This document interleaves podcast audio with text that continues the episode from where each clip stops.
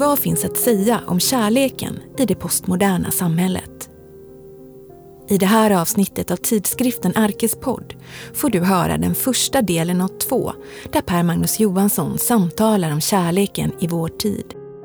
Hans föreläsningar utgår från en artikel om postmodern kärlek i Arke, nummer 54 till 55. Per Magnus Johansson, som är psykoanalytiker, docent i idéhistoria och författare, frågar sig vad som är tillåtet och vad som är förbjudet i kärlek idag och vilka frågor man kan ställa sig kring föräldraskap och skilsmässor. Vad innebär kärleken till vår historia för våra relationer här och nu? Kan man vara begärande utan att tala sanning? Frågor ställs om Tinder och han reflekterar över varaktighet och fördjupning i kontrast till kortvariga och utbytbara relationer. Och vilken roll spelar kärleken i behandlingsarbete, liksom kärleken till våra institutioner? Den här föreläsningen spelades in på Göteborgs stadsbibliotek i februari 2017 och den är minst lika aktuell idag. Får man tacka för att ha blivit inbjuden hit och att det är så mycket folk som har kommit hit. Det är roligt. Jag skrev ju en artikel, eller en, ganska lång text som heter om den postmoderna kärleken som finns publicerad då i eh, Arke. Så här ser den ut. Ehm, och ehm, jag ehm, läste igenom den artikeln. Jag tänker att göra den lite större vid ett senare tillfälle. Jag ska publicera den i en bok. Och så tänkte jag att jag skulle idag prata om det som inte står i den artikeln istället för att tala om det som står där. Och eh, då tänkte jag... Det finns ett yttrande som eh, Sigmund Freud gör eh, i ett brev till Carl Gustav Jung 1906. Och på engelska så säger han så här att psychoanalysis in, is in essence a cure through love. Alltså psykoanalysen är i grunden en kur genom kärlek. Och det tänkte jag att det skulle kunna vara någonting väsentligt att tala om. Ehm. Freud har ju gjort en sak som har varit utav stor betydelse. Och det är att han har vidgat kärleksbegreppet. Och um, att tänka sig att eh, en eh, psykoanalytisk behandling har med kärlek att göra överhuvudtaget eh, tedde sig ju som en relativt ovanlig tanke vid tidpunkten i frågan. Och då är naturligtvis den fråga som man kan ställa sig och som jag nu ställer mig eh, vad betyder kärlek i Freuds mening? Vad, vad, är det för någonting? Hur kan en behandling ha med kärlek att göra? Och vad är det för typ av kärlek det handlar om? Freud har ju ett annat begrepp eh, som också finns närvarande och det är överföringsbegreppet, att man för över någonting. De här överföringsbegreppet eh, Ehm, utvecklades i fransk tradition ehm, av bland annat Jacques Lacan då han försökte att definiera de här begreppen som Freud använde sig av när han talade om ehm, negativ överföring och positiv överföring och avsaknader av överföring. Genom att Lacan introducerade de här begreppen imaginärt, realt och symboliskt. Och då finns det med andra ord i den här överförings... Det mening som man bör tolka Freuds begrepp när han talar om att den psykoanalytiska behandlingen är i grunden en behandling genom kärlek. Att det handlar om en kärlek till det som man kallar enligt den franska traditionen för den symboliska ordningen. Alltså en kärlek till den symboliska ordningen. Freud har olika metaforer för detta. Eh, han har till exempel en sån här formulering då han talar om sanningslidelsen. Alltså att en person har en lidelse för sanningen. Han förutsätter att det psykoanalytiska projektet har att göra med uppriktighet, med en lidelse för att tala sanning.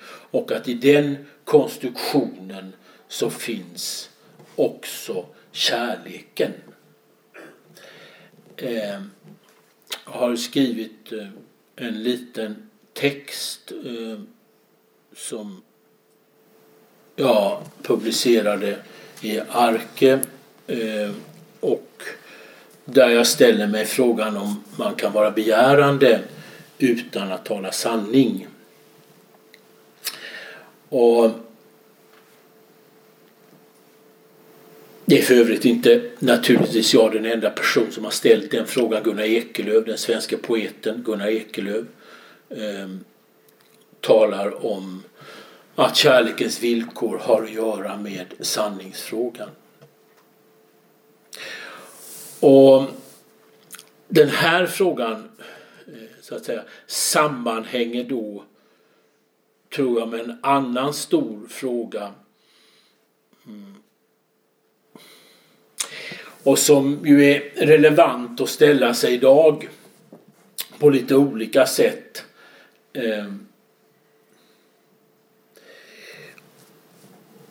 människor kan ju upprätta ett eh, kärleksförhållande till de stora institutionerna så länge de stora institutionerna bärs upp av någonting. Till exempel eh, I den mån man eh, befinner sig eh, inom en institution som ägnar sig åt en universitetsinstitution som ägnar sig åt eh,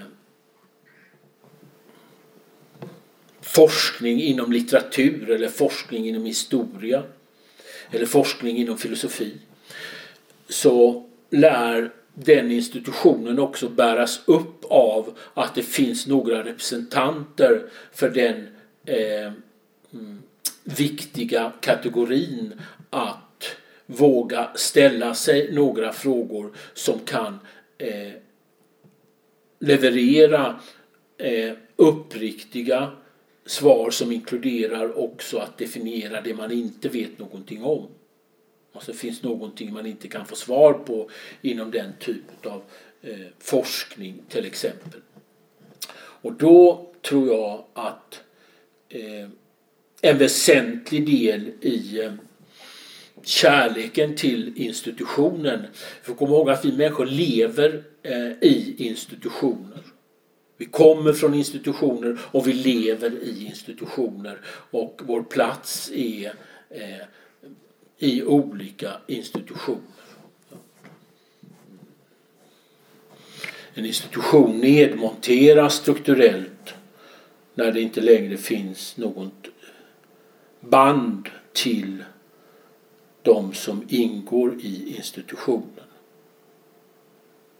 Bandet ersätts med rivalitet eller eh, hat eller förstörelse eller känsla av att vara misskänd eller känslan av att inte få en plats och eh, känslan av, som Freud skisserade väldigt tydligt eh, 1921 i eh, frågan om eh, masspsykologi, jaganalys, när han analyserar kyrkan och armén. Att förutsättningen för den här eh, sammanhållande länken är att det finns någon form utav ledare som eh, de som är där förbinder sig till i någon förhoppning att bli älskade och respekterade. Och det där finns då på lite olika sätt men institutionen eh, bärs upp utav att det finns eh, medlemmar i institutionen som uppfattar det institutionella projektet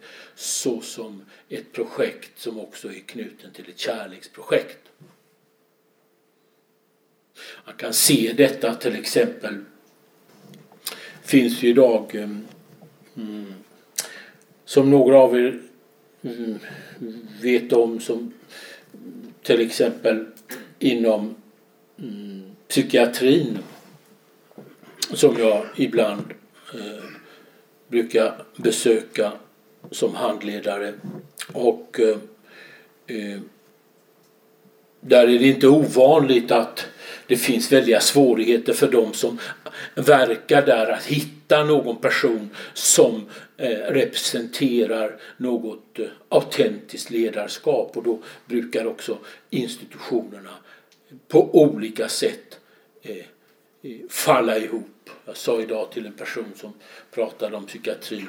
Det är ungefär som om de som är där är ibland ett antal egna företagare fast de är kommunalanställda och som söker så gott de kan så mycket som möjligt för sig själva och själva institutionen som en helhet existerar inte på det sättet. En institution inkluderar ju egenskaper som eh, solidaritet, ett gemensamt mål, Eh, och någonting att sträva efter som är i grunden enligt denna tradition som jag talar delvis utifrån knutet till kärlekskategorin.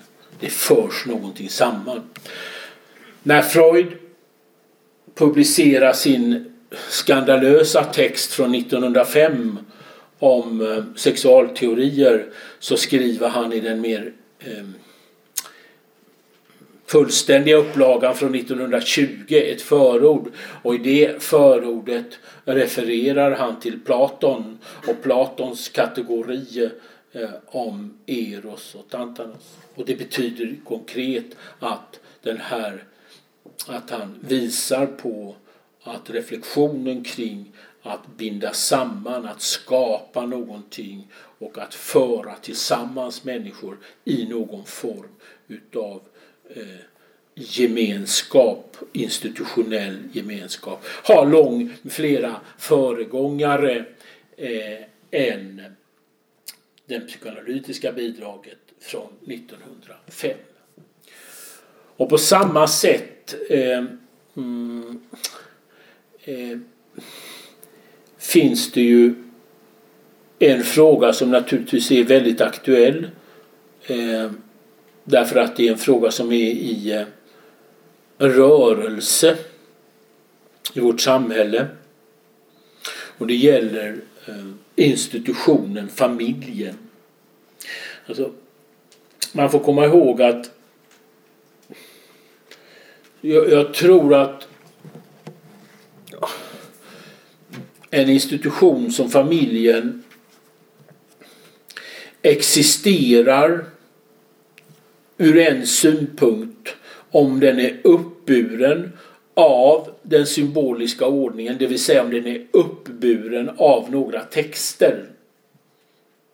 Alltså några texter som eh, en person, eh, ett antal personer eh, förbinder sig till som någon form av kanoniskt strukturerande texter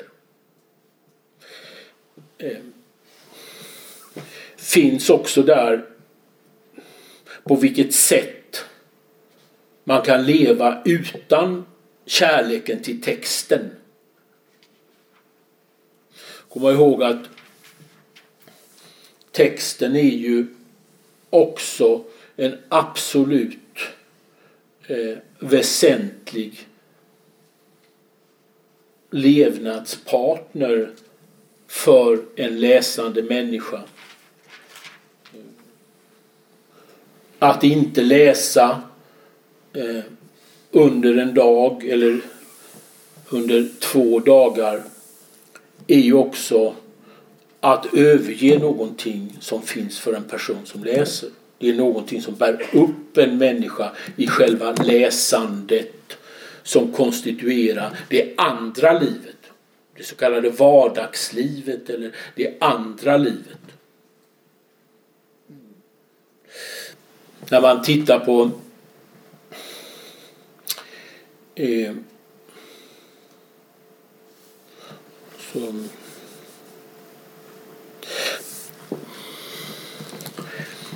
Det finns naturligtvis en annan sak som jag har rekonstruerat i den här texten.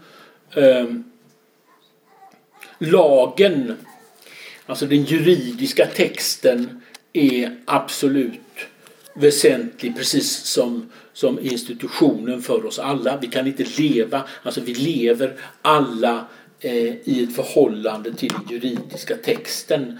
Den, man kan inte till exempel som praktiserande psykoanalytiker föra ett tal bortom lagen i, i ett så kallat demokratiskt samhälle.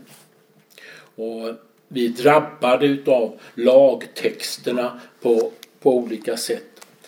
Jag vet ju om att jag har rekonstruerat eh, mm, mm, frågan om och som jag brukar nämna i några sammanhang för därför det är en central fråga och det är frågan om om eh, Alltså lagen är ju också konstituerad ifrån vad är tillåtet och vad är inte tillåtet. Vad är förbjudet och inte förbjudet.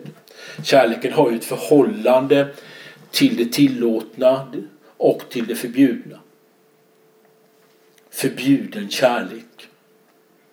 Och då kan man säga att den här rörelsen kring att idag eh, är det egentligen eh, väldigt svårt att upprätta en gräns med avseende på så kallad kärlek.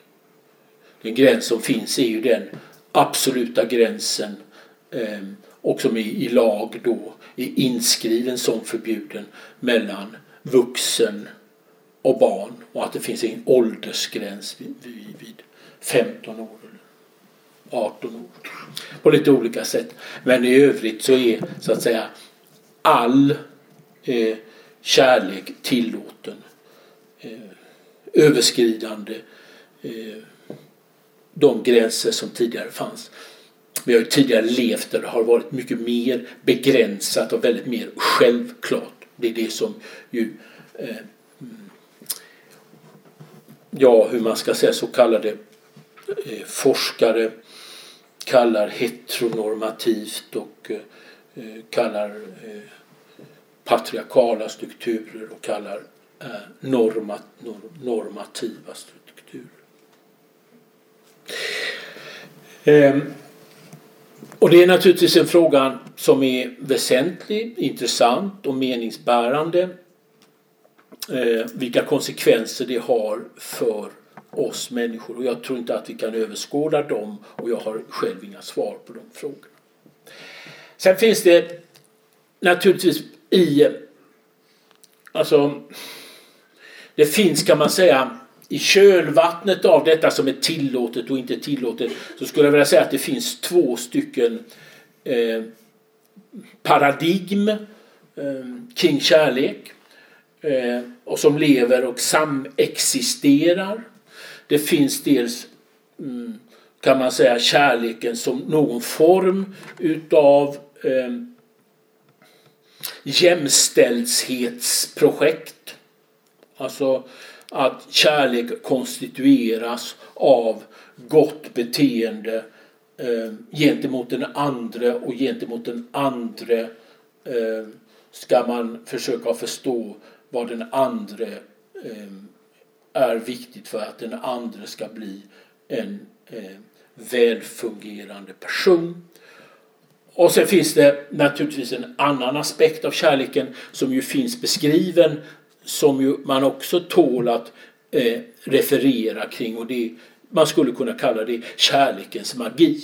Det finns någon form av magi knuten till kärlek. Alltså någon form av eh, förtrollning, någon form av ett inneboende poetiskt behov att uttrycka sig. Vi lever ju i en värld där man ibland föreställer sig eh, det finns ju ett, ett föreställer sig att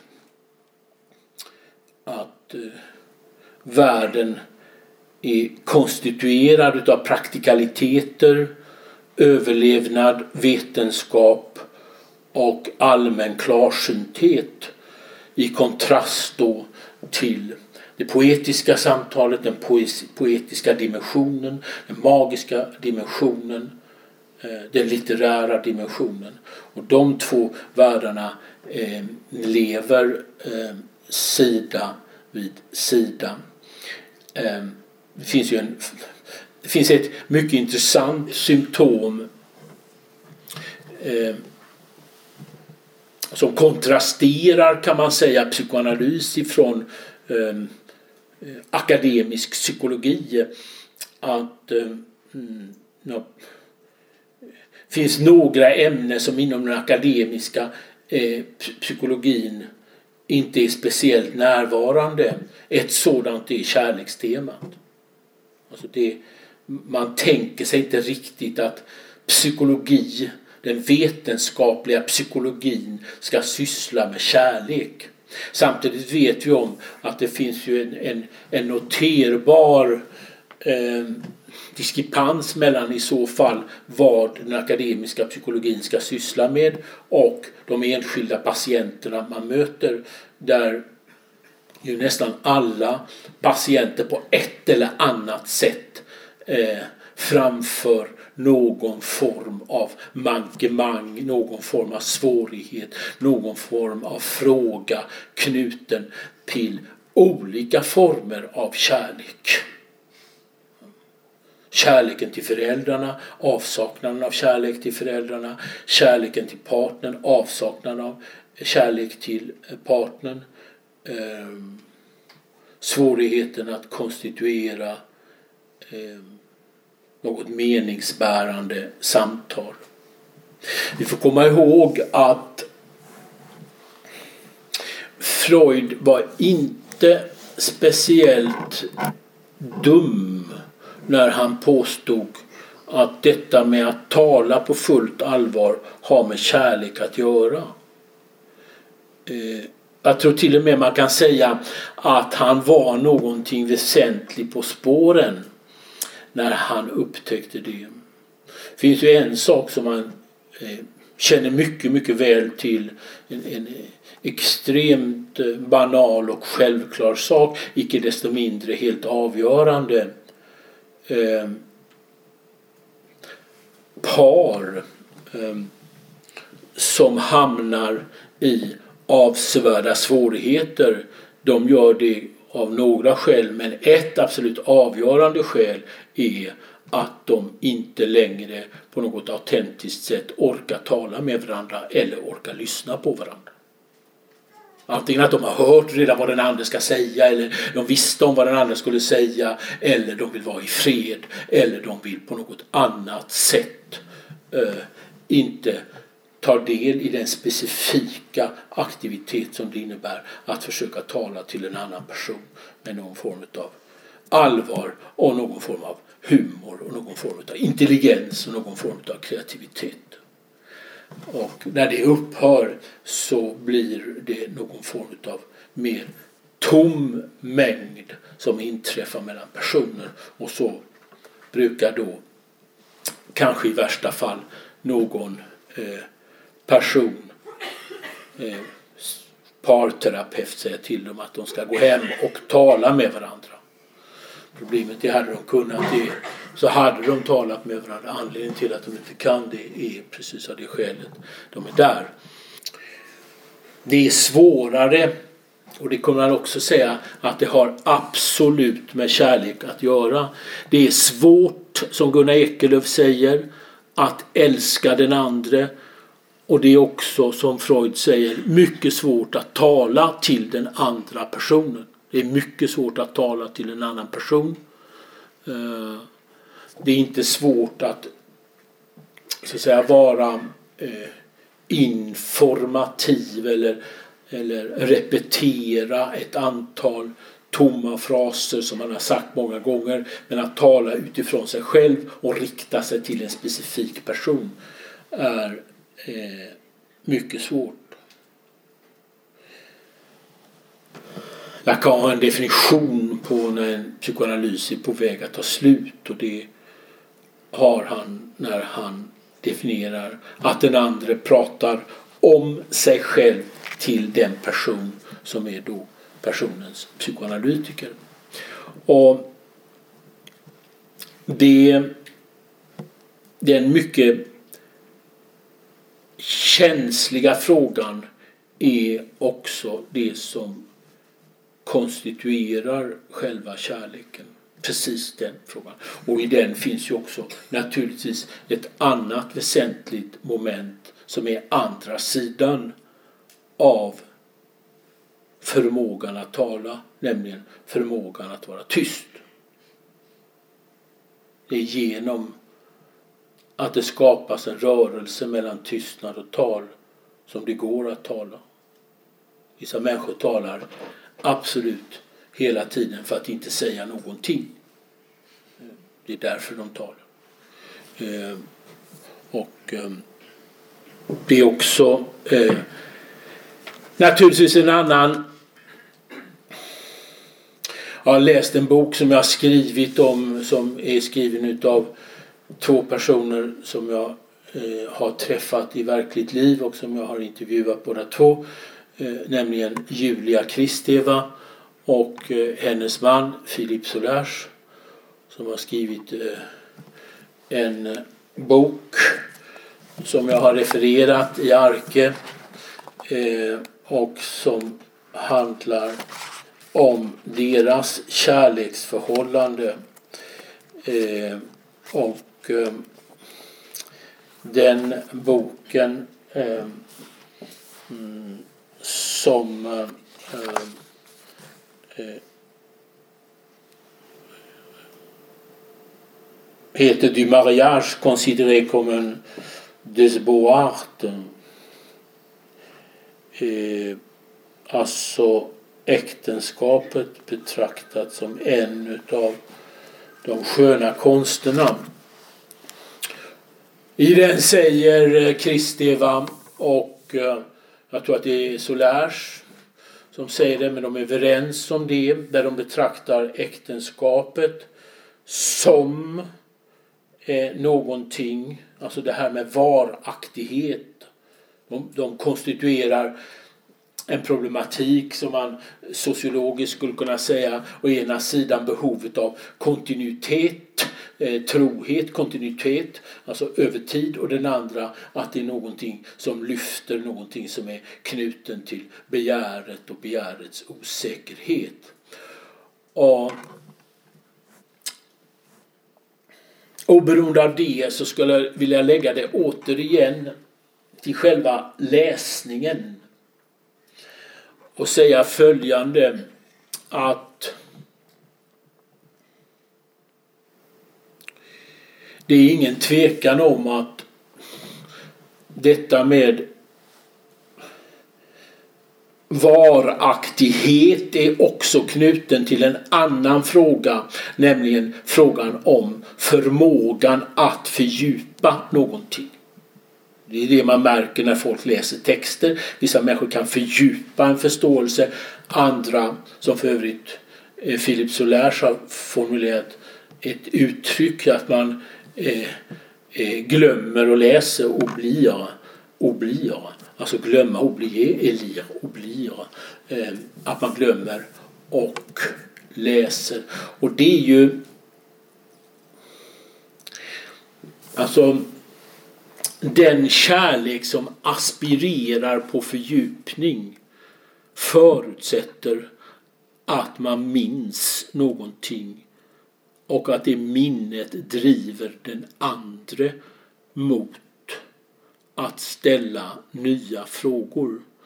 Och därför blir det ett samtal eh, som både läsningen och kärlekssamtalet förutsätter någonting som har att göra med fördjupning. Utan den fördjupningen som försvinner. Och det finns ju, jag vill inte på något sätt eh, eh, ta några definitiva positioner här därför att livet är komplicerat nog. Eh, så att, eh, för att, eh, kan man undvika det tror jag man ska vara glad.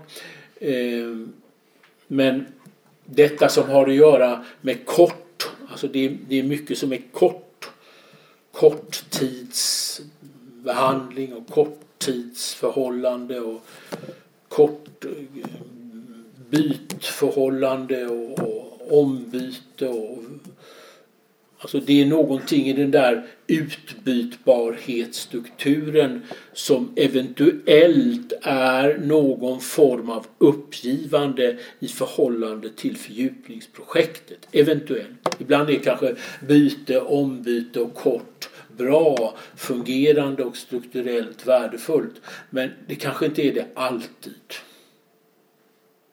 Och att det förutsätter någon annan förmåga till att stanna i någonting. Och naturligtvis som de här personerna Solers och Kristi va, eh, någon form av känslighet med avseende på förmågan att fördjupa. Och kanske också den förmågan jag, jag tänkte idag, häromdagen tänkte jag en sak. Och så kände jag en viss skam inför den tanken men jag kan ju berätta den ändå. Eh, jag tänkte så här att kan människor som inte läser, kan de förbinda sig till andra människor på allvar? Har de den förmågan? Är det möjligt att göra det? Och sen träffade jag i, i eftermiddag, för jag håller på att skriva en bok till, om, om, tillsammans med Sven-Erik Lidman mm, om um, Freud och Marx. Och um, då berättade han att um, han gjorde en liten rekonstruktion utav partiledare och deras förhållande till läsning. Jag hade inte alls tänkt att han skulle göra det. Det var inte därför vi var där eller så. Men det blev så. Och då kunde man se liksom att ju närmare tiden vi kom eh, ju, ju, ju, ju tunnare blev det. Någon partiledare nyligen sa att jag läser bara deckare. Till exempel. Och någon annan sa att jag läser inte. Och så, frågan är vad det gör med oss människor. Eh, läsandet är också som är en annan aspekt av kärleken. Eh, det går ju inte dialektiskt att vara med någon annan människa om man inte också är ensam. Ensamheten är ju själva eh, gemenskapens förutsättning. Utan den förmågan till ensamhet, utan den förmågan att eh, separera sig så finns det ingen heller någon möjlighet att förena sig. Det här är en, en, kan man väl säga delvis en tanke som tar stöd såväl i skönlitteraturen som i eh, den psykoanalytiska tanketraditionen. Och det är också ett sätt eh, Det finns en annan fråga som, som det här ställer och det är ju Jag vet om jag, jag har jobbat med en person i, i Paris som heter Pierre Legendre under ganska lång tid. Och eh, han som många andra människor lider också av vår tid. Det finns ju saker i vår tid som är smärtsamma på olika sätt. Vi behöver inte gå in på dem. Var och en som tar del av dagstidningar och annat informationsflöde kan identifiera dessa svårigheter på daglig basis. Men han säger där, han är historiker och det var väl också skälet till att jag blev historiker till sist också själv. Att eh, han placerar sig på två, när, när den här bruset är plågsamt så placerar han sig på två, två platser. Den ena är bakåt och den andra är framåt. Den är bakåt. Alltså, som historiker lever man ju också i en annan tid. Och kärleken till historien, alltså kärleken till det som har varit, eh, eh, tror jag är en väsentlig eh, ett väsentligt förhållande för att skapa någonting här och nu. Någonting finns där som man kan vara i som innebär också att situationen mellan dig och mig blir inte enbart en duellsituation utan det blir någonting annat. Jag är också någon annanstans där borta. Någon annanstans där borta. Ovan där eller bortom där eller vad det nu är någonstans som personen befinner sig i. vi tar kraft i från det som har varit för att gå vidare. Och då är väl den här nu och nu-situationen här och nu någon form av hinder för att vara där. Och då kan man ju säga så här att en av dem som tidigt berörde mig mycket kring den freudska traditionen det är att Freud på ett så odiskutabelt sätt eh, förstod att han i vissa avseenden hade föregångare. Personer som Michelangelo eller Platon eller Kant eller, eller, eller Leonardo da Vinci eller Shakespeare eller Goethe är för Freud själv föregångare till hans verk. Och det finns någonting i det, i det kärleksmötet, eh, Freuds kärleksmöte som är väsentligt. Det finns någonting i eh, Det finns ett, ett skulle jag säga, ett våld i eh, det positivistiska förhållningssättet till människan. Alltså att den kunskap som finns från historien är per definition passé och vi samlar på oss en ackumulativ och av mer avancerad kunskap varje dag. Vi går framåt varje dag kunskapsmässigt. Och sen kan man ju ibland när man till exempel är gäst hos verkligheten för att citera Per Lagerkvist eh, och om man träder in där i eh, socialtjänsten eller i psykiatrin så känns det ju inte alltid som om framstegen är lika tydliga som den dogmatiska diskursen över framstegen är. Det känns mer tungrot och ibland till och med miserabelt. Eh, det är det som gör till exempel att en person som Fredrik Svenius eh, som ska göra ett program där idévärlden där jag också ska vara med eh, vänder sig mot det medikaliserande sättet eller han skriver till och med det medikaliserade träsket över eh, de existentiella frågorna. Han som är filosof förstår att det finns andra referenser att förstå världen på än de här eh, de senaste framstegen inom hjärnforskningen. Som man säger. Och det tror jag är viktigt på olika sätt. Tänkte kanske avslutningsvis säga någonting. Två saker tänkte jag säga. Det finns ju i eh, Det finns några kategorier som jag, som jag tror kan vara värdefulla eh, då man reflekterar över de här eh, kategorierna. Och I psykoanalysen finns det ju ett begrepp som ju i, i Freuds eh, struktur kallades önskan och som Lacan översatte till begär. Och det finns lust och det finns vad man skulle kunna säga någon mer sublimerad form av kärleksomsorg. Och det är klart att man kan reflektera över vad det är idag i vårt samhälle som är dominerande. På vilket sätt möter man begärande människor och på vilket sätt möter man människor som har en omsorg om den andre och på vilket sätt möter man människor som lever i lust. Och det är väl inte så lätt att svara på den frågan. Jag tänker inte svara på den heller. Men det är tror jag kategorier som är viktiga att ha med sig när man reflekterar över kärlekens villkor. Det är så att det finns ingen möjlighet eh, idag att vara verksam på någon praktisk nivå i det här fältet psykologi, psykiatri eh, utan eh, psykoanalys utan att reflektera över de här frågeställningarna.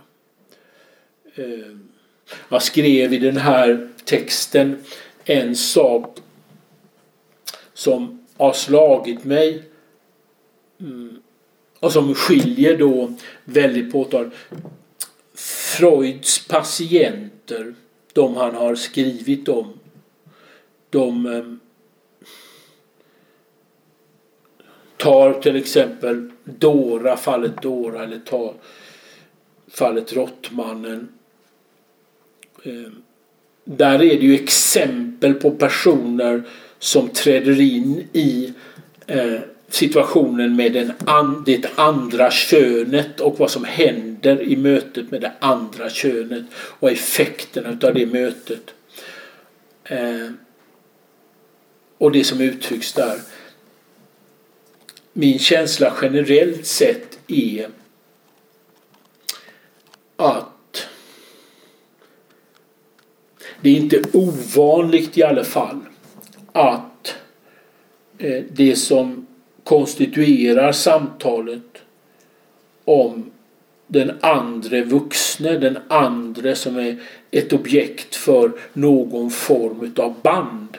Att samtalet kretsar i ganska stor utsträckning kring missnöje, klagan, manifest aggressivitet och eh, eh, tvivel på om den andra verkligen är värd mig som är så pass bra. Eh, det är inte ovanligt att man, då man lyssnar på människor att det är det som karaktäriserar samtalet. Och sen så finns det då något objekt där de på ett ganska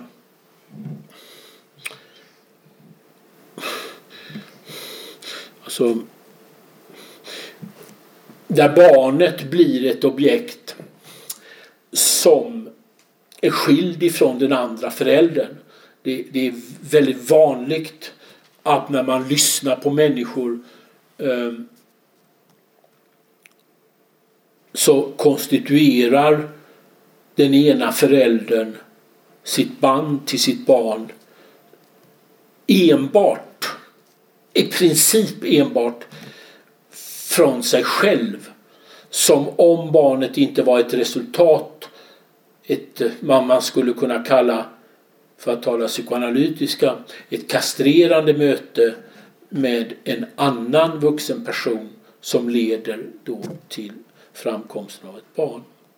Utan det är lite grann, man kan säga att eh, det som ju finns idag, tekniska möjligheter att förverkliga eh, artificiell insemination.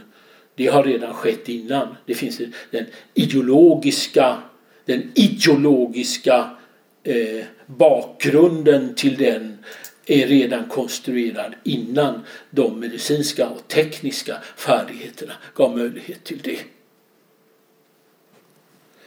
Och det är i det fallet det finns ju en kategori som man kan tolka metaforiskt som, som Freud använder och som han kallar det eh, psykoanalysens gibolet. Eh, nämligen Oidipuskomplexet och man behöver inte kanske använda det uttrycket så men låt oss kalla det istället att det är någonting jag är ett resultat av två andra personers möten inkluderande någonting som har att göra med Eh, ett samtal en förening, fysisk och psykisk sådan, och en historia. Att det är två, två personers historia som konstruerar eh, min existens.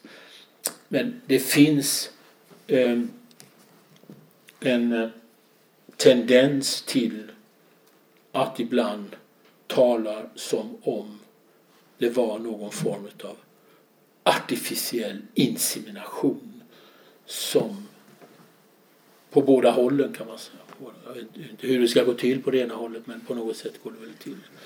Det, det ordnar sig väl det också som vi brukar säga. Eh, på något sätt också på andra hållet.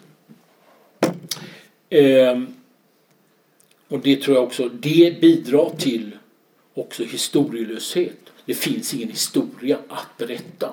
Det finns inget möte att berätta om. Det finns ingen historia de gör också barnet i en sådan struktur historielöst. Som vissa moderna vetenskaper också är experter på. Historielösheten. Ja, eh, låt mig slutligen eh, som jag inte eh, finns en annan bok som jag har läst många gånger under eh, min tid både här i Göteborg på resa och i Paris. Och det är ju Fragmenten du discours amoureux utav Roland Barthes. Och eh, den är ju då utav denne författare ett sätt som jag ju tror eh, man också kan undra över. Det är ju ett antal ord eh, som han använder sig av eh, som ensamhet, väntan, eh, sorg, avund, rivalitet, svartsjuka. Alltså ett antal ord som öppnar upp för kärlekens dramatik. Eh, och det är väl en, också en fråga mm, hur det postmoderna samhället reproducerar den dramatiken eller om vi lever i ett samhälle där den dramatiken eh, är på väg att avladdas i någon utsträckning. Barths, eh, Roland Barths beskrivning är ju eh, en person eh, eh, den älskande personen som han beskriver som en person som befinner sig utanför eh, samhället, utanför att det inte finns ett språk knutet till eh, det som den älskande behöver benämna. Det är ju naturligtvis en väldigt väsentlig eh, skillnad mellan att leva kärleken tystnaden som jag sa nyss är naturligtvis en utav eh, kärlekens absolut väsentliga alltså, väsentlig i ett samband med där den konstitueras av talet. Alltså det finns rörelsen, den dialektiska rörelsen mellan tystnad och tal konstituerar och i kärlekens väsen och i det väsendet finns det ett antal kategorier som är beskrivna av Roland Barthes Eh, i de här kategorierna. Då kan man fråga sig, är de här kategorierna, vilken relevans har de här kategorierna idag? Vilken, vilken, och på vilket sätt är de här kategorierna på väg att förlora en del utav sin laddning? Jag vill inte heller svara på den frågan men det är, det är en fråga som jag bedömer som väsentlig. Eh, Freud har ett, ett eh, som jag också ibland tänker på. Freud har ett yttrande, han, han skrev ju en text 1911 eh, om, som var en textanalys utav Skreber, fallet Skreber, mm, hans självbiografi. Det var en senatspresident eller en domare en jurist i Tyskland som klappade ihop och som fick ett, ett, ett psykotiskt sammanbrott. Och han skrev efter det. Och där analyserar han eh, den struktur som kännetecknar och en av de strukturer han, han talar om där är som så att säga en, en position och det är när han säger på tyska Er liebt niemand han älskar ingen. Er liebt niemand. Eh, och det är väl också det som jag försökte säga kring kärleken till institutionen. Institutionen bärs inte i den mån den är konstituerad av personer som kom lipt niemand. Utan den konstitueras av att det här bandet mellan människor eh, är viktigare än en själv.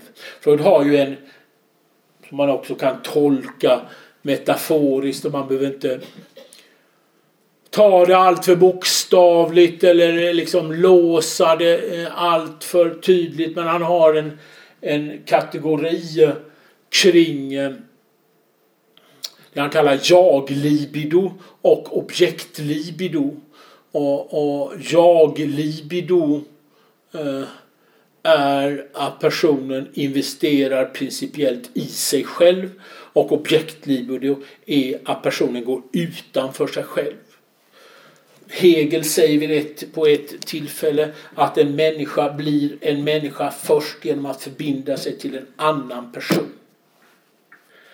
Och de här som jag inte är, är, är jag har ingen exakt kunskap om det just men det brukar ju ibland läser man om hur, hur, hur folk bor i de centrala större städerna i innerstan i de större städerna. Och där är ju det här att folk bor ensamma. Folk är ensamma, bor en, en hushåll, en, ett enmanshushåll. Och det är klart att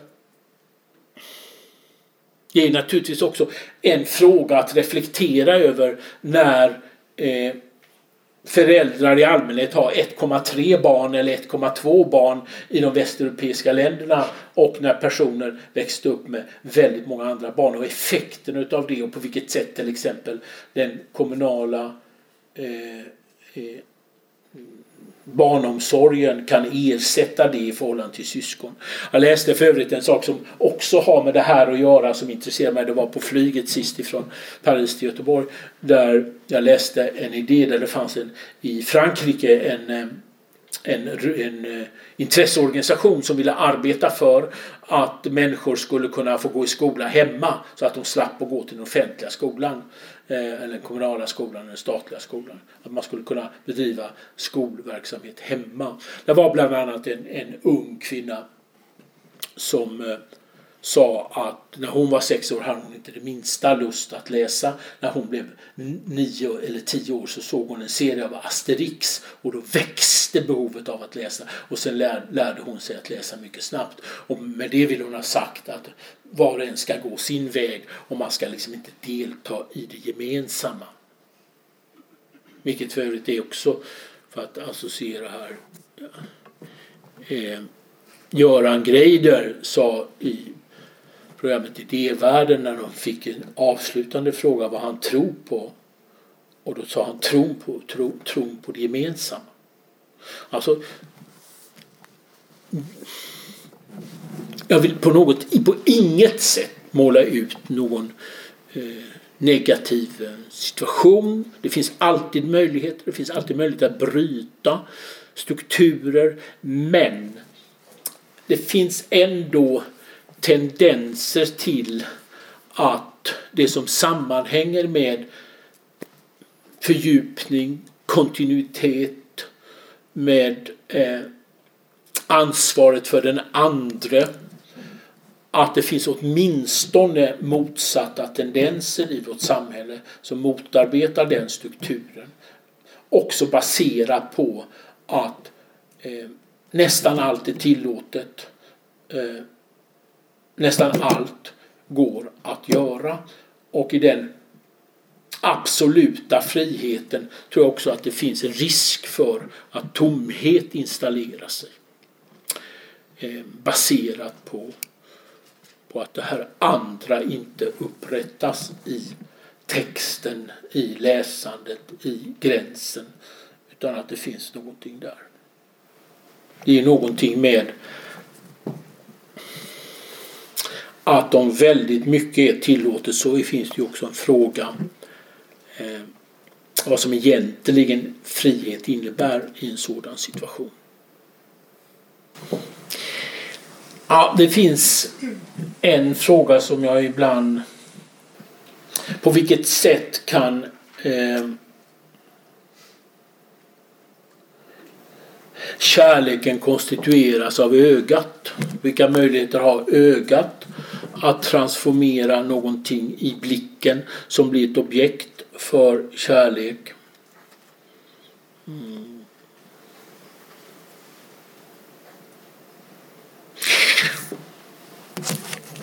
Till exempel konsten, till exempel staden, till exempel eh, skönheten så som den konstitueras via blicken. Och eh, där tror jag att man ibland kan se eh, hur en viss form av ensamhet också disponerar för eh, en specifik form av kärlek. Det finns ju till exempel eh, personer som eh, väljer eh, hörde, vilket gjorde, gjorde mig väldigt eh, oroad. Jag hörde att de drog in det här, den här egenskapen i någon form av... Det är ju nästan så att ibland drar psykiatrin in alla egenskaper eh, till någonting som har med patologi att göra. Men de drog in det här att en person var genuint intresserad av någonting. Att det skulle kunna ha att göra med något eh, psykopatologiskt tillstånd, ADHD eller någonting sådant. Eh, men det finns ju människor till exempel som har en väldigt starkt utvecklad kärlek till en miljö som, som Paris eller New York eller Chelsea Hotel eller eh, till, till Leonardo da Vincis alla målningar, Modiano alla målningar, Caravaggios alla målningar, eh, Rembrandts alla målningar eller, eller eh, också eh, andra sådana här objekt som blir kärleksobjekt på ett speciellt sätt. Men det är ju en kärlek då som passerar eh, inte via samtalet utan passerar via blicken och via då ett antal Eh, Eh, aktiviteter som skapar en människas historia. En människa bockar av olika saker. Jag har sett alla Europas museum och åkt då till alla de här ställena och sett de här sakerna. Eller en person har eh, sett eh, som alla manuskript som någon person har gjort. Som idéhistoriker, jag talade med en annan idéhistoriker idag på förmiddagen om vi hade gjort några resor ihop, han och jag. Och, eh, ehm, då liksom det här mötet med materian, ett forskningsobjekt som också har någon materiell substans. Det är lätt till att sådana materiella substanser kan bli ett objekt för kärlek och som naturligtvis är den ensamma människans kärlek. Eh, om den exklusivt, exklusivt inkluderar bara det kärleksobjektet. Icke desto mindre så får man nog konstatera att trots all ensamhet och trots all eh, eh, krafter som verkar mot den enskilda eh, människan eller för dens position så fortsätter människor på något sätt att söka den andre. Och eh, de som är drabbade av den andre det är också någonting det som är drabbad av den andra och vågar vara med den andra över tid eh, ångrar sällan det valet eller lyfter ofta fram att det är det mest meningsfyllda en person har gjort. Ja, nu slutar jag så. Tack ska ni ha för att ni orkade lyssna. Ja, absolut. Jag tänkte själv helt skamlöst ta tillfället i akt och ställa den första frågan här. Du pratade om kärleken till stora institutioner och eh, ja, jag jobbar som eh, psykolog inom studenthälsan och träffar studenter. Eh, så universitetet är väl den institution som ligger närmast till att tänka på för mig. Du pratade om vikten av personliga band inom en institution. Att det finns en ledare eller att det finns några personer som tycker om varandra och som det går att förbinda sig till. Och, det slår mig att bland de studenter jag träffar så är det ganska ovanligt att eh, dels att det finns en brinnande lust till eh, att hålla på med det man håller på med Och dels att det finns den här typen av personliga band till någon lärare eller föreläsare eller professor. Så den kombinationen är ganska ovanlig. Eh, jag hoppas att den inte är representativ då för alla universitetsstudenter utan det är väl bara de jag träffar. Men eh, eh sen sa du också att, eh, vilket man väl också kan känna igen sig, att den, den akademiska psykologin liksom sysselsätter sig inte riktigt med kärlek. Så. I alla fall inte det som, tänker jag, som du kallades poetiska eller magiska sida. Och eh, ja, min fråga är helt enkelt varför är det så himla svårt att prata om den här dimensionen, den här dimensionen av institutionellt liv eller den här dimensionen av mänskligt liv som har med, som har med lust och som har med personliga band och som har med, med kärlek i någon slags bred bemärkelse att göra. Tror du? Ja, um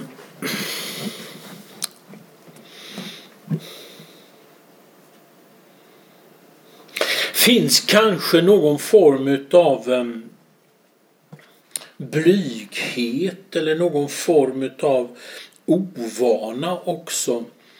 Eh, mm, jag minns en gång eh, då jag var, blev doktorand eh, i ämnet idé och lärdomshistoria. Då hade jag ett samtal med den person som skulle senare handleda mig. Och då sa han ungefär så här att för han visste, jag var då, då, då hade varit i Paris och, och var psykoanalytiker och var psykolog. Och så. Och då eh, sa han ah, det, det, där med, med alltså det, det är många människor eh, som om de har någon psykoanalytiker så blir de väldigt fästa vid dem och det, det, det, är väl inte så bra. Eller det liksom, så ska det väl inte riktigt vara. Och jag sa då eftersom jag var jag kände inte till eh, idéhistoria så väl. Jag hade bara läst de här fyra betygen och, och visste inte så mycket om det. Så jag, ja, sa jag, det kan vi väl prata om framöver, sa jag. Och så kan vi se vad det är. Och sedan när jag lärde mig mer om idéhistoria och jag sedan eh, hade, gick på en doktorandkurs eh, för en person som heter Sten Linderoth eller läste Sten Linderoth och det som han som eh, examinerade de här eh, 2500 sidorna om svensk lärdomshistoria som jag tenterade av eh, mm, fick då på den tiden fick jag 10 poäng för de 2500 sidorna som jag mer eller mindre kunde utan till. Ehm, så började började läsa lite om Sten Linderoth och då visade det sig att väldigt många människor, var en Sten Linderoth föreläste så åkte ett antal doktorander och lyssnade på Sten Linderoth. Och då sa jag till den här personen då att det är väl inte kanske enbart psykoanalytiker som väcker eh, människors intresse utan det är ju också andra människor som förflyttar sig och gör en stor ansträngning just för att ta del av den här personen och de här människorna ur mer psykoanalytisk synpunkt skulle jag nog vilja säga älskar Sten Linderoth. Eh, eh, och jag tycker att du ska vara glad över att det finns någon sådan människa inom ämnet idé och lärdomshistoria som väcker ett sådant stort intresse och en sådan klockren kärlek för hans vetande och kunnande. Och då, vi var, då hade vi blivit mer vänner med varandra så att vi kunde prata med varandra mer fritt och då skrattade han och, och var glad över att det här kunde vara på det sättet. Men jag tror att det finns i större utsträckning närvarande än vad man kan tro. Det finns ju en annan sak som jag inte alls har nämnt idag och som man skulle kunna nämna och som är ju eh, intressant och som är svårbedömt och som eh, tål reflektion. Det finns ju något skäl till att en person som Håkan Hellström eh, fyller två stycken gånger Ullevi eller Bruce Springsteen fyller Ullevi tre gånger eller hur många gånger det nu blir. Jag tror inte att man ska låta dem tävla med varandra utan mer konstatera att det finns ett stort intresse av att samlas och lyssna på de här människorna. Och det är klart att de former av kärlek som finns eh, jag skulle nog vilja betrakta det här som någon form av kärlekshandling i betydelsen att det är ett igenkännande utav vad de här människorna uttrycker.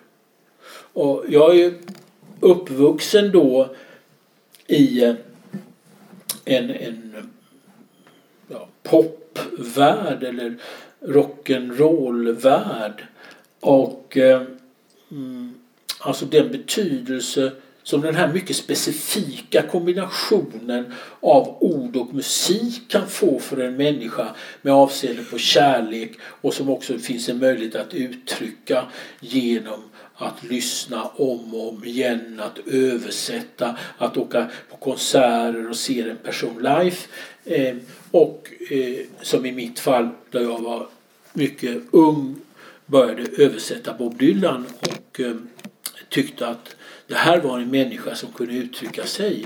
Alltså det var en person som kunde säga någonting som hade med kärlek att göra. Och det är väl som att vissa arenor är det mer tillåtet att uttrycka sig på det sättet. Och psykoanalysen är en arena där det är mer tillåtet och akademin är en arena där det är mindre tillåtet och ytterligare en arena som popkonserten är naturligtvis en arena där det är väldigt tillåtet att eh, som man säger inom akademin okritiskt uttrycka sin kärlek till denna eh, artist som framträder på det sättet som han eller hon gör. Man kan stå i kö och man kan sova över på ett ställe och, och, bara för att få en biljett och man kan visa att jag är villig att göra enormt mycket för att få se den här personen. Jag Eh, till och med kan ta en ryggsäck eller en sovsäck och lägga mig där och vänta på att få en biljett för det betyder så mycket för mig. Och där uppoffrandet och, och kärleken till personen blir väldigt stor. Så att jag tror att det finns lite olika arenor där det går att uttrycka det samtidigt som det finns Alltså det finns, tror jag, liksom något, något paradoxalt och det är att ta en annan sak som jag känner ganska väl till, nämligen Paris. Eh, ja. Eh, då kan man säga så här att de, de fem stora strukturalisterna eh, Roland Barthes, Louis Althusser, Claude Lévi-Strauss, Jacques Lacan, Michel Foucault. Det var ju människor som drog enorma människohopar till sig när de talade och folk förflyttade sig. Lacans seminarium var fullt av folk. Folk ville till varje pris höra vad han hade att säga. Eh, så att trots att man ibland har strukturer som försöker hindra den här längtan efter att träffa en person till exempel som uttrycker någonting, som säger någonting. Eh, både med avseende på kunskap och med avseende på kärlek. Att, eh, att man försöker stänga det så uttrycker sig behovet någon annanstans ändå. Så att jag skulle vilja säga som svar på din fråga. Jag tror att i viss del finns en nedmontering. Eh, på universitetet till exempel det faktum att det finns utnämningsprofessurer och att det inte är en enskild person. Att man, man inte vill skilja eh, absolut kvalitet från kanske lite mindre god kvalitet. Det gör ju att det här blir eh, att någonting liksom klingar av. Samtidigt finns det ett behov av att särställa någon person. Eh, det tror jag man kan säga och ta den här föreläsningen. Det här är helt frivilligt och, och det kommer ju en hel del människor hit. Eh, som alla kunde inte komma in. Eh, det måste ju också uppfattas för att det finns ett intresse för ämnen eh, och ett intresse för att eh, ta del av samtal på olika sätt. Tack. Är det fler frågor? En eh, fråga om en, får man ändå säga, postmodern företeelse. Att människor intar samma roll i förhållande till varandra och till exempel i förhållande till sina barn i föräldraskap.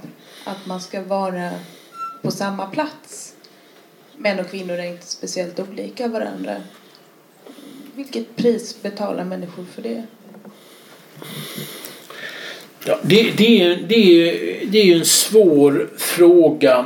Och alla samhälleliga förändringar har, tror jag, eh, eller många samhälleliga förändringar har något positivt över sig och ett pris att betala för förändringen. Eh, många har ju, i, i, för att tala i politiska termer, upplevt eh, decennier och sekel av förtryck och eh, personer har hamnat på platser, till exempel kvinnor har upplevt att den frihet som det finns i att arbeta och att få tillgång till akademin. Eh, den första svenska psykiatrikern var, var psykoanalytiker och hette Alfred Tam och blev det i början på, på eh, född 1876 och blev det i, i slutet av, av 1800-talet, början av 1900-talet. Eh, och att få tillgång till den scenen. Att inte avstå ifrån att man gör samma sak och på lika villkor.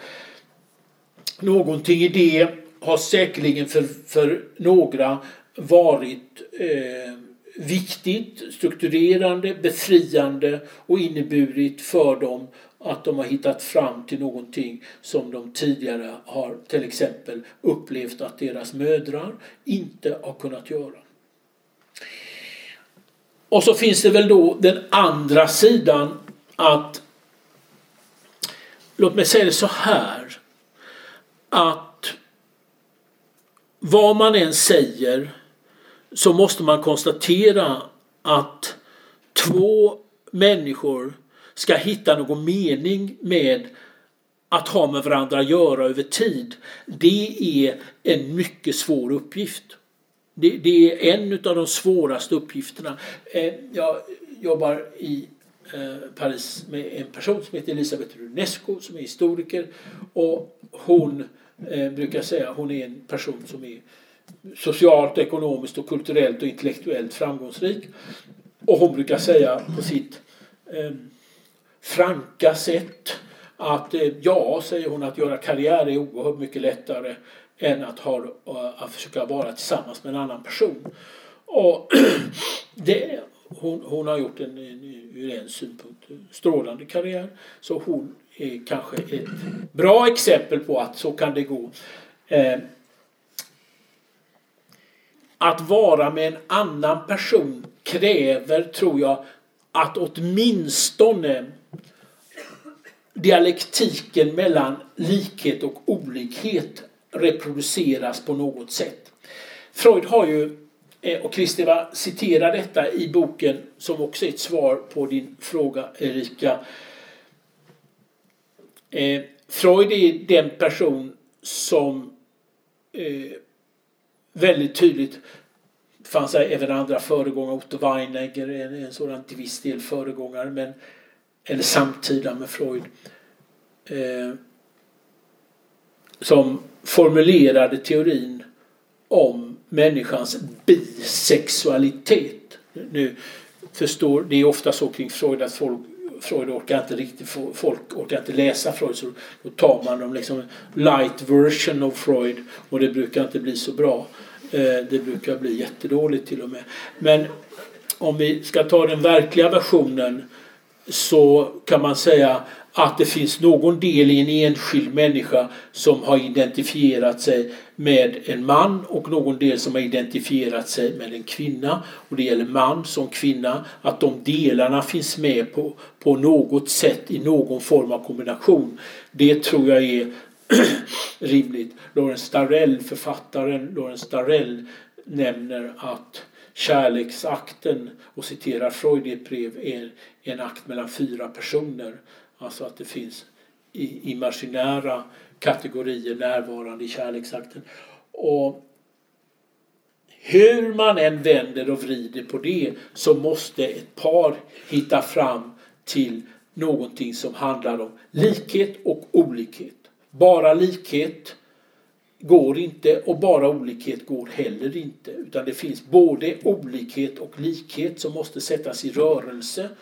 Både det som är det individuellt särskiljande och det som är gemensamt. Båda faktorerna måste, och i den mån man har en, en, en betongideologi som enbart betonar likhet och att olikhet, varje form av olikhet är eh, destruktiv.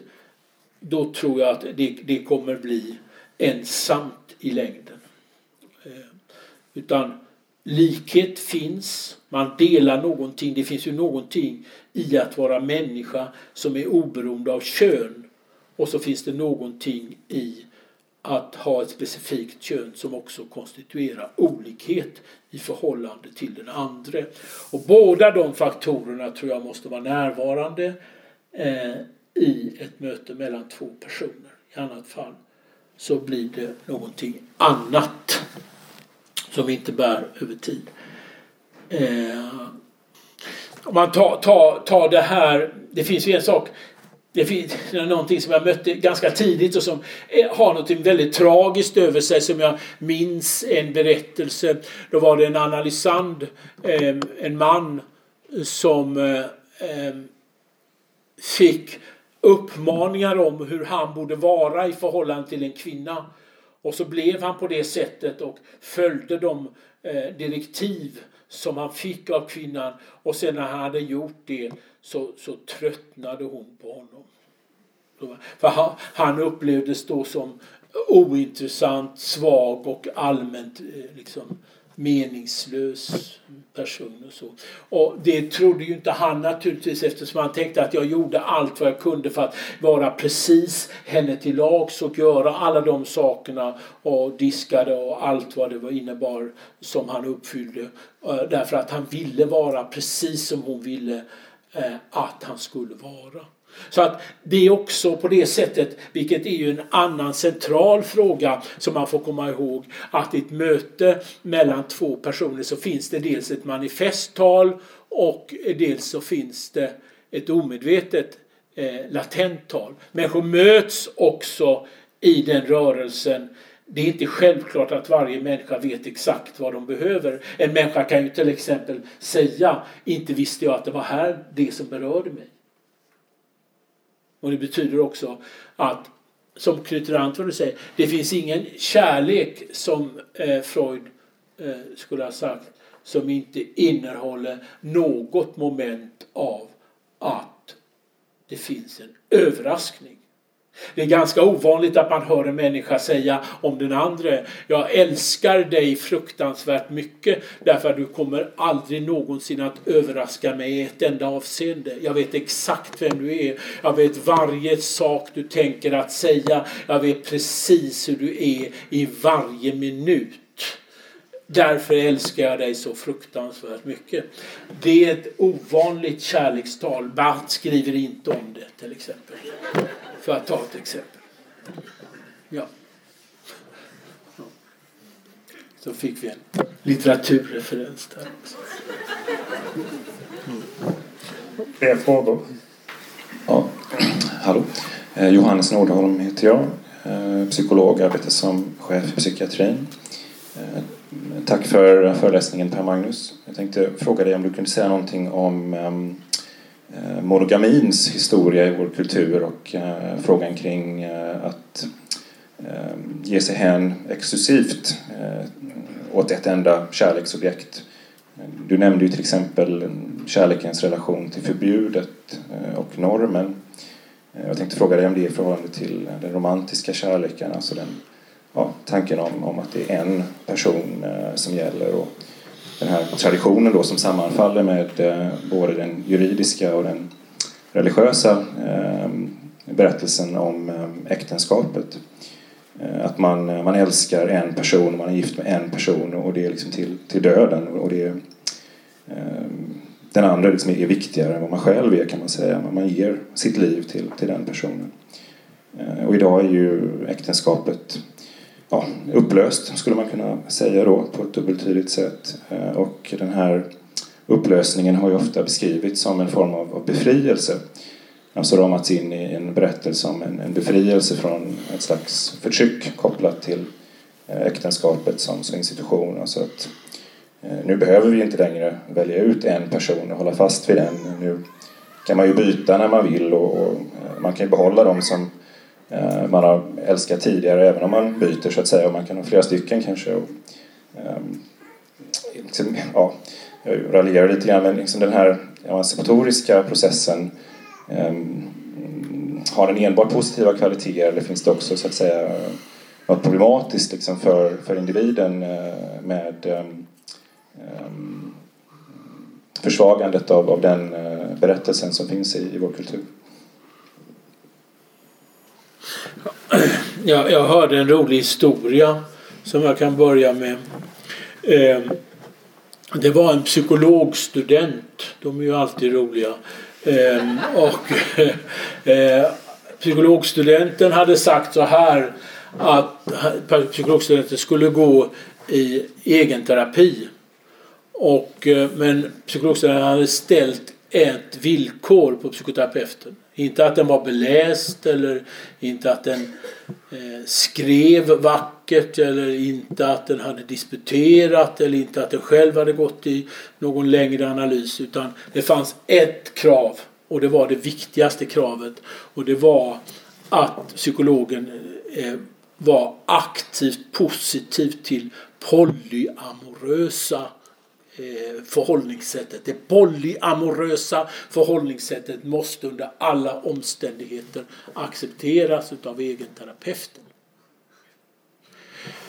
Ja, eh, denna, detta intressanta krav eh, kan man ju naturligtvis reflektera över på lite olika sätt. Eh, det finns ju två saker med anledning utav, utav eh, det du säger Johannes. Det ena är, ehm, jag skriver om det också i den här texten tror jag faktiskt. Eh, alltså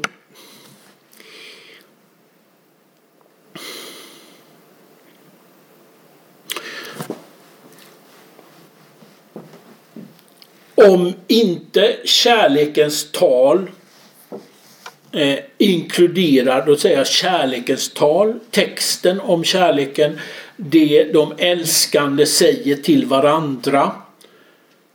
Eh, om det talet inte upprättar någon form av exklusivitet så tror jag inte att kärlek finns.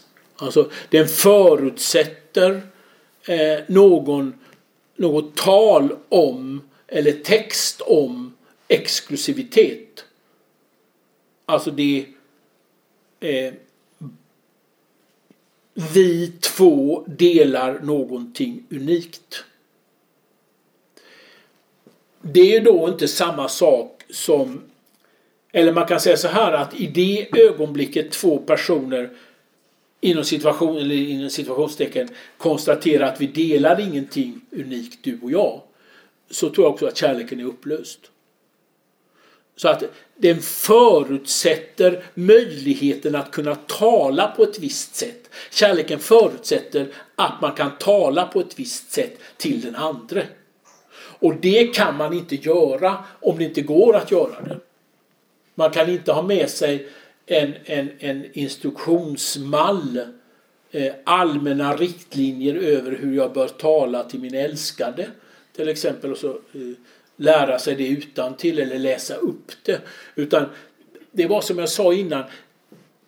Det är mycket svårt att tala till en annan människa autentiskt. Det är mycket svårt. Och det betyder också att kärleken förutsätter något autentiskt tal i förhållande till den andre där den andre på något vis åtminstone i det talet eller i handlingen är särställd. på det ena eller andra sättet.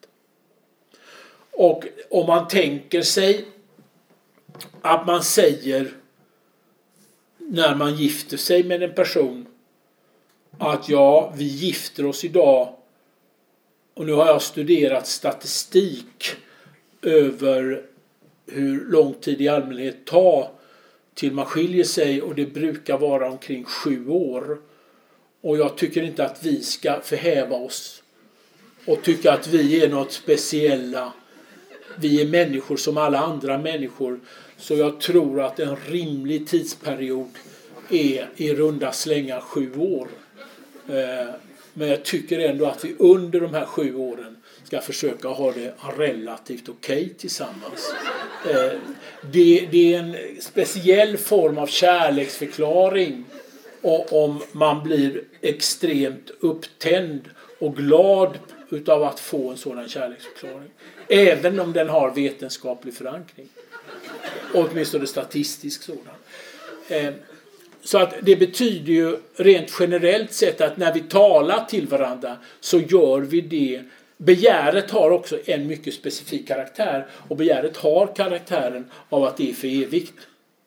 Alltså, be, be, alltså begärets struktur är att det vara för evigt ur begärssynpunkt. Den föreningen som inkluderar ett omedvetet och medvetet är för evigt.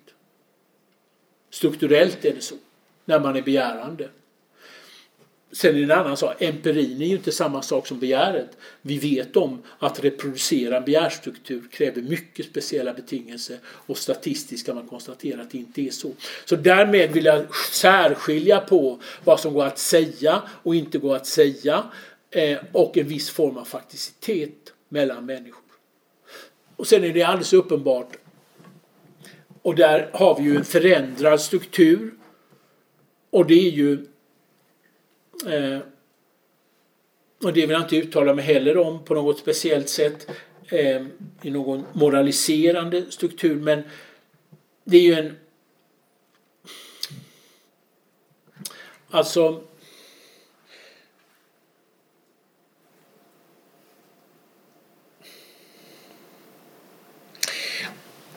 En person som dog nyligen och som betyder en del för mig jag tyckte mycket om honom och jag lärde mig ganska mycket av honom. Jag uppfattade honom som extremt begåvad och generös. generös. Heter Georg Klein. Ehm, född 1925 i Budapest. Eh, han och bland annat jag var i Jerusalem tillsammans och där träffade vi en, eh, ett par en forskare som jag pratade med som berättade och han, han visste att jag var psykoanalyst och han pratade lite om sig själv och, och han var någon professor i, i molekylär, i biologi. Och eh, på något sätt, jag, vet, jag frågade inte honom så mycket men vi pratade om det. Och då sa han så här att han upptäckte ganska tidigt i, sitt äktenskap att han var olycklig och att han bestämde sig för att stanna i det äktenskapet till barnen hade flyttat ut och när de hade flyttat ut så, eh, så skilde han sig och nu var han där med en ny kvinna som han var förälskad i. Och med det vill jag sagt att den berättelsen som drabbade mig därför att det var inte så vanligt att höra det eh, Eh, att människor pratade på det sättet. Det betyder liksom att eh, i den strukturen så finns det en gräns som inte handlar om begäret utan handlar om någon form av commitment, någon form av liksom, åtaganden och att det åtagandet ställer gränser för vad man kan göra och inte kan göra. Det är ju relativt ovanligt idag att man identifierar sig som den här judiske mannen, forskaren, eh, professorn vid Jerusalems universitet gjorde. Och är det på ont eller gott eller är han ett bra exempel eller är han ett varnande exempel eller är han Eh, eh, någonting som man bör förhålla sig till eller någonting man bör lära sig. Så bör man absolut inte göra.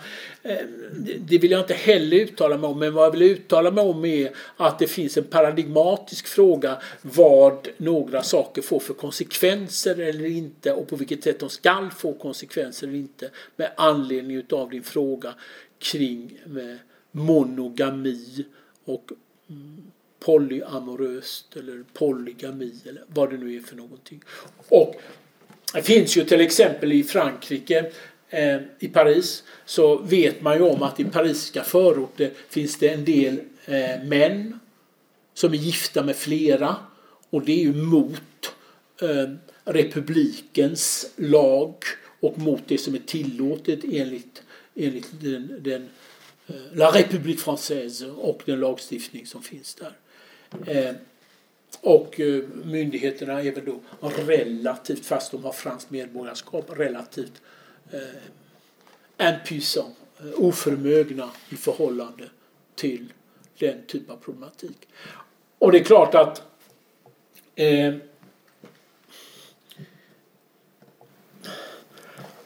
frågan om begärets exklusivitet över tid är en fråga som finns närvarande för alla människor på olika sätt. Frågan är emellertid också vad man gör utav den frågeställningen, på vilket sätt man löser frågeställningen, på vilket sätt man eh, ideologiskt tar ställning för det ena eller det andra. Och det är en komplicerad sak. Jag läste om, gör jag ibland, eh, Gunnar Ekelöfs självbiografi från 1971. Eh, efterlämnade anteckningar, självbiografi. Jag läste den när jag var i Stockholm för några dagar sedan på Per Lagerkvist-prisets jury hade, hade sammanträde och så blev det lite tidigare så läste jag över den och läste jag om den där för tionde gången eller tolfte vad det nu är. Eh, och Gunnar Ekelöf var ju, var ju först gift med, med eh, en kvinna och sen gifte han om sig med hennes syster.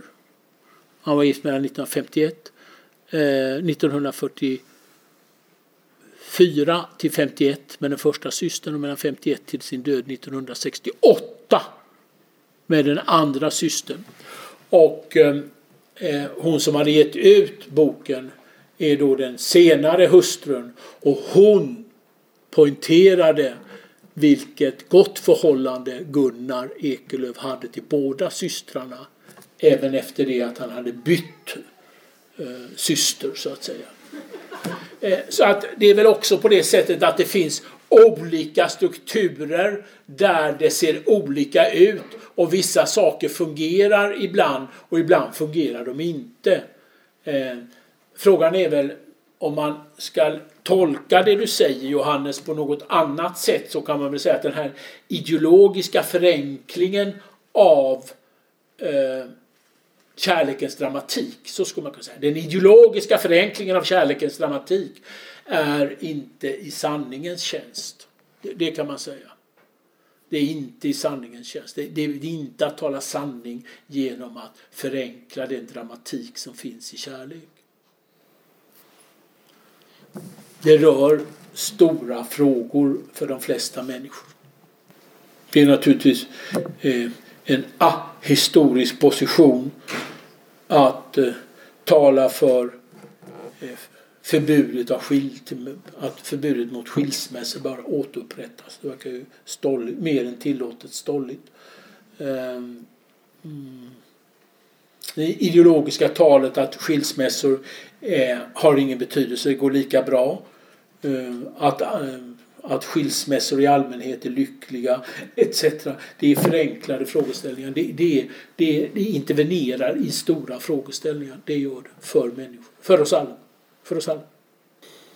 Det finns en sak till exempel som, för att tala i, i, om kliniken. Det finns absolut ingenting mer dumt eh, en psykolog, en klinisk psykolog kan göra än att eh, på något vis förespråka det ena eller det andra med avseende på en skilsmässa. till exempel förespråka att personen bör stanna i äktenskapet eller förespråka att personen bör lämna partnern. Alltså båda två är lika tokigt. Det är absolut lika tokigt. Det är ett enormt ensamt beslut som en person måste ta i ensamhet och bära konsekvenserna av. Och konsekvenser får det eh, i synnerhet när det inkluderar avkommor eller avkomma.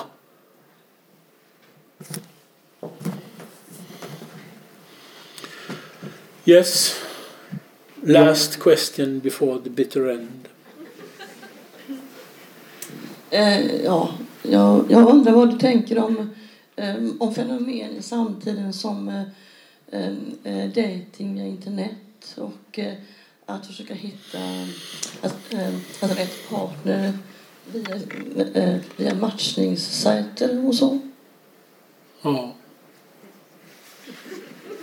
Ja, det kan jag väl säga några okvalificerade tankar om. Det man själv inte har praktiserat vet man ju inte lika mycket om som om man hade praktiserat det. Och för min del då tillhör jag kategorin icke-praktiserande. Eh, utan praktik. Eh, försöker vara glad ändå som man säger. Ehm, mm, mm, men jag har en indirekt erfarenhet.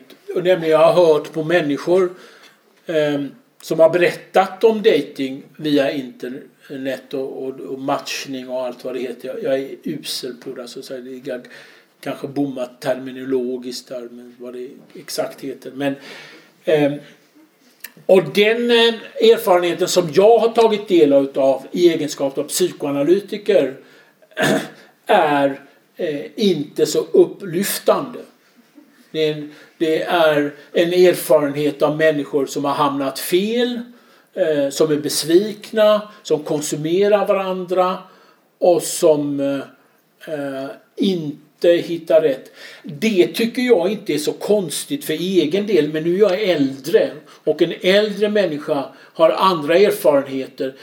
Eh, när jag tänker på hur man möter en annan människa så tänker jag på till exempel texter som Ekelöfs texter eller jag tänker på Dylans texter eller jag tänker på andra poetiska texter, Rimbaud's texter eller André Bretons texter.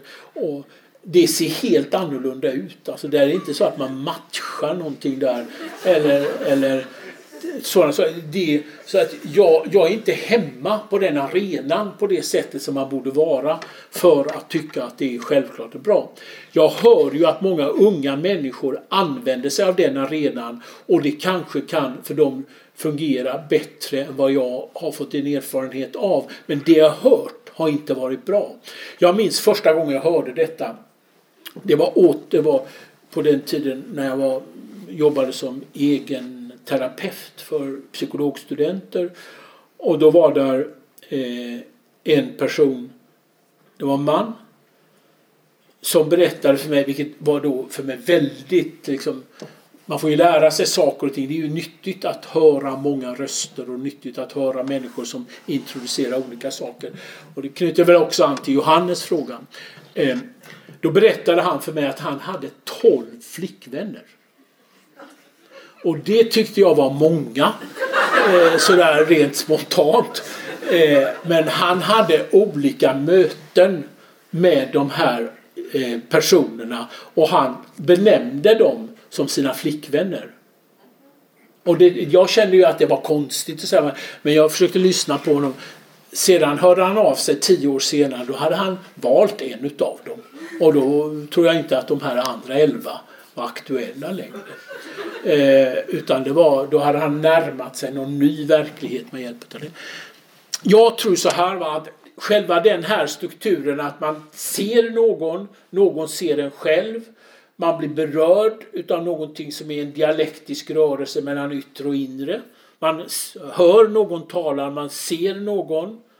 Eh, man uppfattar att man plötsligt är drabbad av någonting. Det förutsätter, tror jag, en annan mötesplats än den som är kommersialiserad på det sättet som vad jag förstår det här med Tinder, heter det så? Ja, Tinder att Tinder är. Sen kan jag förstå att en människa som känner sig avklippt med avseende på kontakter med andra personer plötsligt förespeglas en möjlighet att möta någon person. Och man kanske då har varit ute på, på, på stan eller på krogar eller på nattklubbar eller, eller på café eller på föreläsningar och försökt komma i kontakt med någon och man har upplevt sig besviken och ingen har velat ha med en att göra och eh, ens eh, blickar och ens försök att nå den andre har inte lett till något konstruktivt för ens egen del. Och då tänker man plötsligt, här finns ju en genväg. Eh, och den genvägen ser ut på det sättet och sen så söker man. Eh, personer har ju, utan nu att ni ska uppleva att jag jämför, men prostitution, att man köper kärlek, har ju, är ju någonting som har funnits under eh, århundraden. Och då är det ju ett annat sätt att få fysisk kontakt på som ju är kriminaliserat i vårt land men som har funnits och finns i andra länder som någonting tillåtet. Så att man kan säga lite udda vägar och speciella vägar för att möta den andre. Eh, det, eh, och som avviker från den mer traditionella vägen beskriven i poesi och beskriven i texter. Det, det får man nog acceptera att eh, modern teknik, kommersiella intresse och ensamhet, utsatthet och ensamhet, kommersiella intresse eh, och eh, modern teknik tillsammans verkar för den typ av lösningar. Jag tror att människor upplever en ökad grad av tillfredsställelse om man själv tänker sig att man som någon mer aktiv person på en fri scen möter någon person som responderar på det som man själv uppfattar finns närvarande i rummet. Attraktion brukar ju faktiskt också vara ömsesidigt och den form av ömsesidighet som ett fritt möte Eh, on the street eh, eh, kan leda till. Att det har något speciellt över sig som kanske är eh, ur kärlekens synpunkt mer strukturerande än det här andra. Men det är möjligt att i framtiden kanske det inte finns några andra mötesplatser än det här eller att det här får majoritet. Och då Eh, är det ju så att mänskliga beteende, hur vi bedömer de mänskliga beteendena bestäms i väldigt stor utsträckning av vad som är normativt, vad människor gör. Och det har väldigt stor betydelse att många människor går en viss väg till mötes och gör det på ett visst sätt. Sen